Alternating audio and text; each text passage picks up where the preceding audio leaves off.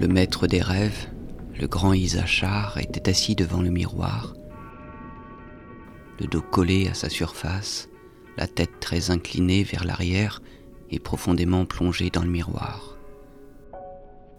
Alors apparut Hermana, la maîtresse du crépuscule, et elle se fondit dans la poitrine d'Isachar jusqu'à y disparaître totalement. Je me suis si souvent demandé d'où me venait mon aversion pour le roman, pourquoi je me serais tellement méprisé si j'en avais écrit, des livres sûrs, des histoires interminables, pourquoi je hais chez Erazade et tous ses disciples, qui produisent consciencieusement des narrations où l'on apprend quelque chose ou qui nous permettent de passer des heures ocieuses. Pourquoi je ne voudrais pas écrire par plaisir et pour le plaisir? Pourquoi je ne veux pas dessiner les portes monumentales ni même des chatières sur les murs du musée de la littérature Pourquoi je me définis par mes maladies, mes folies, et non par mes livres? Pourquoi je suis maintenant si content d'avoir été chassé de la littérature? La réponse est entièrement dans ce passage de Kafka. Parce que tu ne trouves dans aucun roman des phrases comme celle-là. Parce que même Kafka n'a pas osé en faire les petits os de l'oreille interne d'une quelconque narration. Elle est restée incrustée dans d'obscures pages de journal destinées au feu, des pages qui n'amusent ni n'instruisent, des pages qui n'existent pas, mais qui sont plus significatives que tout ce qui a jamais existé parce qu'il n'est pas besoin de mille pages pour écrire un psychodrame, mais de cinq lignes au sujet d'Isachar et d'Hermana. Aucun roman n'a jamais montré le moindre chemin à suivre, mais absolument tout se résorbe dans l'inutile néant de la littérature. Le monde s'est rempli de millions de romans qui escamotent la seule raison d'être que l'écriture ait jamais eue, celle de te comprendre toi-même jusqu'au bout jusque dans la seule chambre du labyrinthe de la pensée où tu n'as pas le droit de pénétrer. Les seuls textes qui devraient jamais être lus sont les textes non artistiques et non littéraires, les textes âpres et impossibles à saisir, ceux que leurs auteurs ont eu la folie d'écrire, mais qui ont jailli de leur démence, de leur tristesse et de leur désespoir comme des sources d'eau vive. Isachar, Hermana, le Horla, Malte, et les centaines de voix sans visage qui ont écrit sur chaque page le seul mot qui compte. Je. Jamais il, jamais elle, jamais tu, je. Section dans le temps de l'impossible quatrième personne. Si mon poème La chute avait été bien reçu en séance du Cénacle de la Lune, en ce lointain mois de novembre, aujourd'hui, j'aurais peut-être à mon actif dix livres, qui tous porteraient mon nom sur leur couverture, des romans et des poèmes, et des essais et des textes académiques. J'aurais peut-être publié dans les manuels scolaires, mais je serais invité à des salons du livre dans de lointains pays nordiques. J'aurais été pris par le jeu des lumières et de l'accomplissement. J'aurais gagné le monde, mais de la seule manière possible, par la perte, pas à pas, de ma propre âme. En tissant mes toiles d'araignée narratives, en ourdissant des poèmes de papier doré, en mimant des drames qui n'ont jamais eu lieu, j'aurais oublié que la peau est l'organe le plus lourd de mon corps, plus lourd que le cerveau et que le foie, et que seul et seulement sur ta propre peau il est décent d'écrire, qu'ils sont impossibles, les livres qui ne seraient pas reliés dans ta propre peau, avec des pages vivantes et innervées, pleines de corpuscules de Golgi et de racines de cheveux, et de glomérules sudoripares, et de canaux grouillent les sarcoptes. J'aurais oublié la matière dont on extrait les gouttes limpides de la souffrance, comme le liquide doré qui s'écoule lors d'une ponction lombaire, la matière dont est né mal d'aurore. J'aurais oublié qu'un livre, pour qu'il signifie quelque chose, doit indiquer une direction. J'aurais écrit des livres immanents, autonomes au plan esthétique, que les lecteurs auraient regardé comme le chat regarde le doigt qui montre la pelote sur le tapis. Mais un livre doit être un signe, te dire va par là, ou arrête-toi, ou vole, ou éventre-toi. Un livre doit appeler une réponse. S'il ne le fait pas, s'il maintient au regard à sa surface ingénieuse, inventive, tendre, sage, réjouissante, merveilleuse, au lieu de le diriger vers ce que le livre montre, alors tu as lu un écrit littéraire et tu as raté encore une fois l'objectif de tout effort humain, sortir de ce monde. Les romans te maintiennent ici, ils te réchauffent et te consolent, ils posent des paillettes étincelantes sur la robe de la cavalière de cirque. Mais quand liras-tu, pour l'amour de Dieu, un vrai livre? Au jugement dernier, quelqu'un viendra qui dira Seigneur, j'ai écrit guerre et paix. Un autre dira Seigneur, j'ai écrit la montagne magique où le monde repose sur le sacrifice d'un enfant. Un autre dira Seigneur, j'ai écrit plus de quatre-vingts romans et recueils de nouvelles. Un autre dira Seigneur, moi j'ai reçu un grand prix international. Un autre dira J'ai écrit Finnegan's Wake, exprès pour toi car personne d'autre ne peut le lire. Un autre Seigneur, voici cent ans de solitude. On n'a jamais rien écrit de meilleur. Ils formeront des fils et des fils, chacun avec sa pile de livres sur les bras, ses chiffres de vente et ses citations de critiques et ses coupures de presse, comme les fondateurs d'églises dessinés dans le Naos avec leurs édifices en miniature reposant entre leurs mains. Tous seront soulignés d'arc-en-ciel et de flux d'énergie, leurs visages éclaireront comme des soleils. Le Seigneur leur dira Oui, je les ai bien sûr tous lus, avant même que vous les écriviez. Vous avez donné aux hommes des heures de délectation. Vous les avez poussés à la méditation et à la rêverie. Vous avez dessiné en trompe-l'œil les plus étonnantes, les plus baroques, les plus ornementales, les plus massives portes sur la paroi intérieure de leur front, sur son os lisse et jaune. Mais laquelle s'est-elle réellement ouverte? Dans quelle porte a-t-on vu la paupière du front se lever sur l'œil du cerveau? Quelle porte a permis au cerveau de commencer à voir pour de vrai?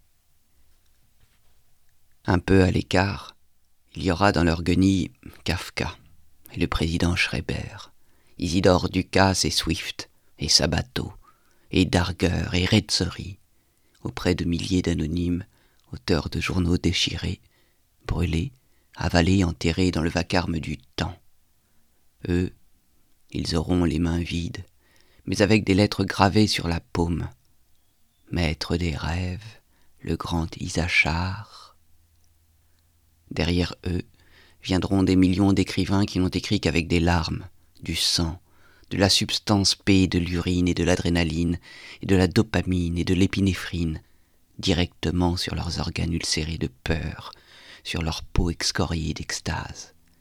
Chacun portera entre ses bras sa propre peau écrite recto verso, dont le Seigneur fera, en les assemblant entre les couvertures de la naissance et de la mort, le grand livre de la souffrance humaine. Une de ces pages, voilà ce que cet écrit devrait être, une des milliards de peaux d'hommes couvertes de lettres infectées, suppurantes, du livre de l'horreur de vivre, anonyme et identique à toutes les autres, car mes anomalies, même très inhabituelles, sont loin d'égaler l'anomalie tragique de l'esprit revêtu de chair. Et ce que je voudrais que tu lis sur ma peau, toi, qui ne le liras pourtant jamais, ce serait seulement un cri, un seul, répété à chaque page. Fuis, cours, rappelle-toi que tu n'es pas d'ici. Je n'écris pourtant même pas pour que quelqu'un lise ça, mais pour tenter de comprendre ce qui m'arrive, dans quel labyrinthe je me trouve, à quel test je suis soumis, comment je dois répondre pour en réchapper vivant. En écrivant sur mon passé et sur mes anomalies, et sur ma vie translucide à travers laquelle on voit une architecture pétrifiée, j'essaie de déchiffrer les règles du jeu dans lequel je me suis retrouvé, de distinguer les signes, de les mettre bout à bout, et de voir vers quoi ils tendent, et de me diriger dans cette direction. Aucun livre n'a de sens s'il n'est pas un évangile. Le condamné à mort pourrait bien avoir les murs de sa cellule couverts de livres tous exceptionnels. Mais ce qu'il lui faut, c'est un plan d'évasion. Tu ne peux t'évader tant que tu ne crois pas qu'il est possible de s'évader, même d'une cellule au mur infiniment épais, dépourvu de portes et de fenêtres. Le personnage du prisonnier, dans une bande dessinée, lui, il peut sortir perpendiculairement à la page imprimée et venir vers moi, qui la lit depuis une autre dimension. J'ai lu des milliers de livres, mais je n'en ai trouvé aucun qui soit un paysage plutôt qu'une carte. Chacune de leurs pages est plate, or la vie n'est pas ainsi. Pourquoi me guiderais-je, moi qui suis une créature en trois dimensions, selon les deux dimensions d'un texte, peu importe lequel? Où trouverais-je la page cubique où la réalité serait sculptée? Où est le livre hypercubique dont la couverture rassemblerait les centaines de cubes de ses pages? Là seulement, par son tunnel de cubes, il serait possible de s'évader de la suffocante cellule, ou au moins de respirer l'air d'un autre monde si je pouvais respirer les nuages et les rues, et les tramways, les arbres et les femmes, comme l'air pur d'un monde bien plus dense. Aujourd'hui, bien sûr, c'est dimanche, je n'ai pas classe. Hier soir, j'ai lu Kafka jusqu'à une heure du matin et je me suis arrêté au passage avec Isachar et Hermana. Je n'ai pas pu aller plus loin. Le maître des rêves, la maîtresse du crépuscule, Isachar se perdant dans le miroir, Hermana se fondant dans le torse d'Isachar, comme dans un autre miroir, de chair et de sang, qu'elle infeste avec mélancolie.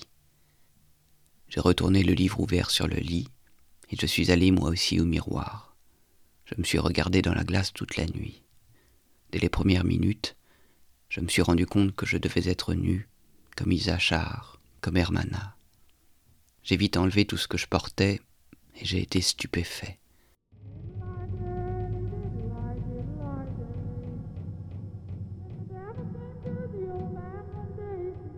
Dans le miroir, j'étais femme.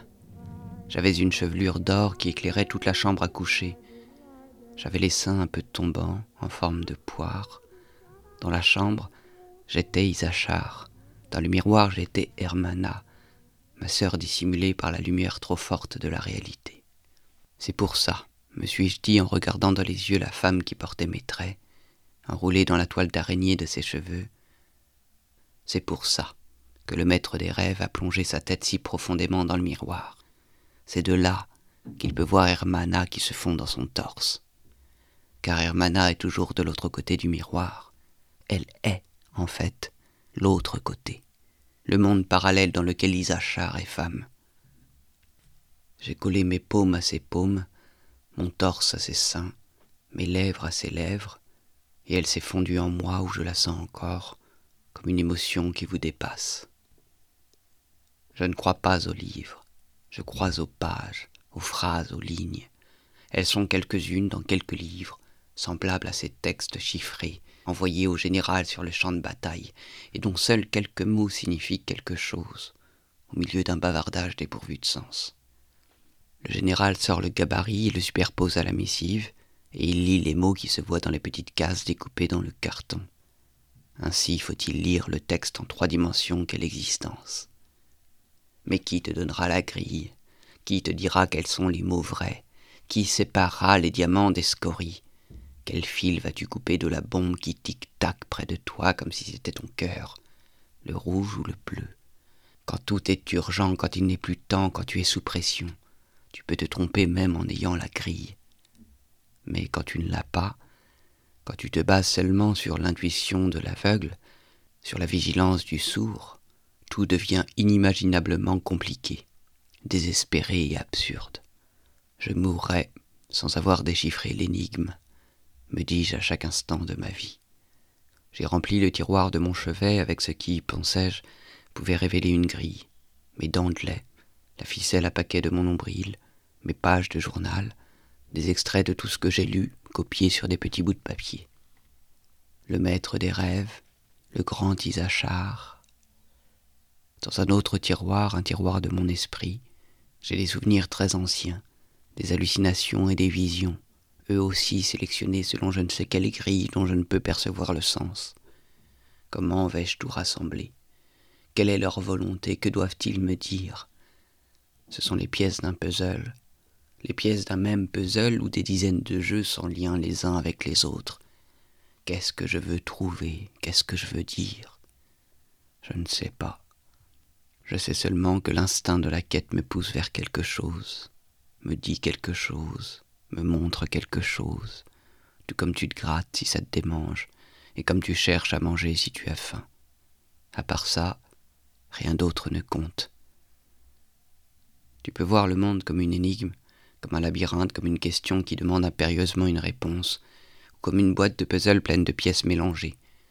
Tu es damné pour l'éternité si tu as vécu heureux, si tu as été milliardaire, grand acteur ou grand savant ou grand écrivain, si tu as reçu des prix et que tu as été ovationné pendant des minutes et des minutes par le public debout, dans les salles pleines de dorures. Tu obtiens ton salut si tu es le mendiant au pied du pont qui a déchiffré l'énigme, a donné la réponse et a trouvé la sortie. Tu remues dans ta main les pièces de puzzle, tu les laisses s'écouler, sur l'endroit ou sur l'envers dans la boîte.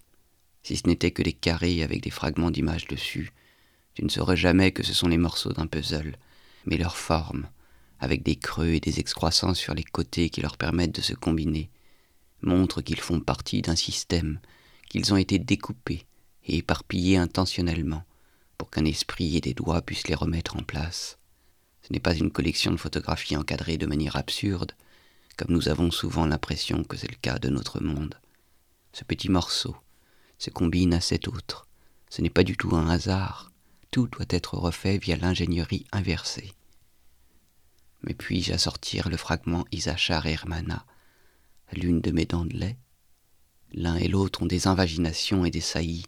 Ce sont d'évidentes pièces du puzzle mais appartiennent-ils au même puzzle, la même image Fais attention, ici fais attention. Dans la même boîte peuvent être mélangées des pièces de plusieurs jeux. Tu le reconnais d'après les motifs au dos. Certaines pièces ont le verso vert avec de petits trèfles blancs. D'autres sont oranges avec des points bleus. Il faut d'abord les trier en tas d'après l'image au dos. Chaque tas est un autre monde, une autre image, incompatible avec les autres. Maintenant seulement tu peux choisir tes pièces, celles de ton monde, de ton livre, de ton esprit ou de ton destin. Maintenant seulement tu peux regarder les images fragmentées sur le côté glacé du carton. Maintenant seulement commence le jeu et le drame. Où va chaque pièce? Pourras-tu un jour compléter toute l'image? Et que représentera-t-elle? Quel visage terrifiant, quel paysage troublant Tu es brisé, et envoyé aux quatre coins d'un monde énorme et vide. Comment vas-tu te recomposer? Où va chacun de tes organes, chaque plante et chaque soleil de ton monde? Comment ta lune se combine-t-elle à ton foie, ton rêve de cette nuit, à ton rêve de la nuit passée, et à ton souvenir de ton premier jour à Voila? De temps en temps, une pièce du puzzle est noire. C'est inévitable. Tu ne peux que prier pour qu'elle ne soit pas dans ton cerveau ou sur ta rétine. En fait, j'ai écrit tout ce passage inutile pour couvrir une pièce noire. Il s'est passé autre chose à la polyclinique Massina de Paéné. Une chose que je ne puis me décider à me dire. Je sais ce qu'il y a eu, au moins partiellement. Je sais en fait ce que je crois qu'il y a eu. Mais ce qu'il s'est possiblement passé me terrifie. Je ne peux imaginer et je ne peux encore décrire. Je ne veux rien mystifier. Je me souviens de tout, alors qu'il pourrait s'agir d'un faux souvenir, mais je ne peux écrire ici, maintenant, à ce sujet. Je n'ai pas passé le pacte de la sincérité totale. Personne n'a jamais passé un tel pacte. J'ai encore trouvé quelques pièces noires dans ma tête. Je me suis souvent demandé si le jeu, le test, la vie, enfin, ne consistait pas en l'illumination de ces pièces, au terme de toute la quête. Je n'ose pas m'approcher d'elles pour le moment. Ce sont des tumeurs inopérables cachées dans les profondeurs de la pensée. J'écris peut-être ici pour les éclairer, ou peut-être serais-je avalé par elles. Peut-être au bout de cent, peut-être au bout de cinq cents pages, comme on dirait après dix ans ou après cinquante ans, dans l'avenir inconnu et imprévisible de ce livre qui s'écrit tout seul, et qui ne ressemble à rien plus qu'à la vie, qui se vit seul, avec son futur insondable, peut-être alors trouverai-je en moi la force et le courage clarifier les pièces obscures ou de toutes les jeter dans les toilettes, comme des calculs rénaux extraits depuis longtemps, et que je suis lassé de conserver dans un bocal.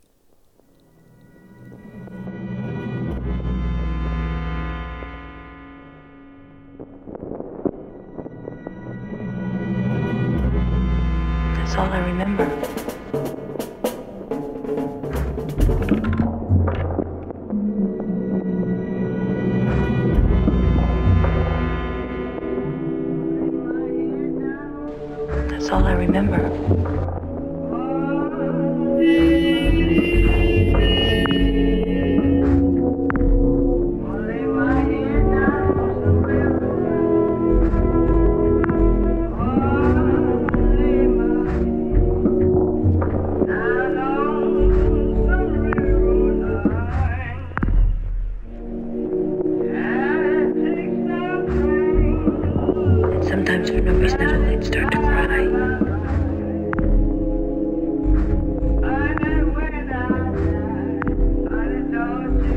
That's all I remember.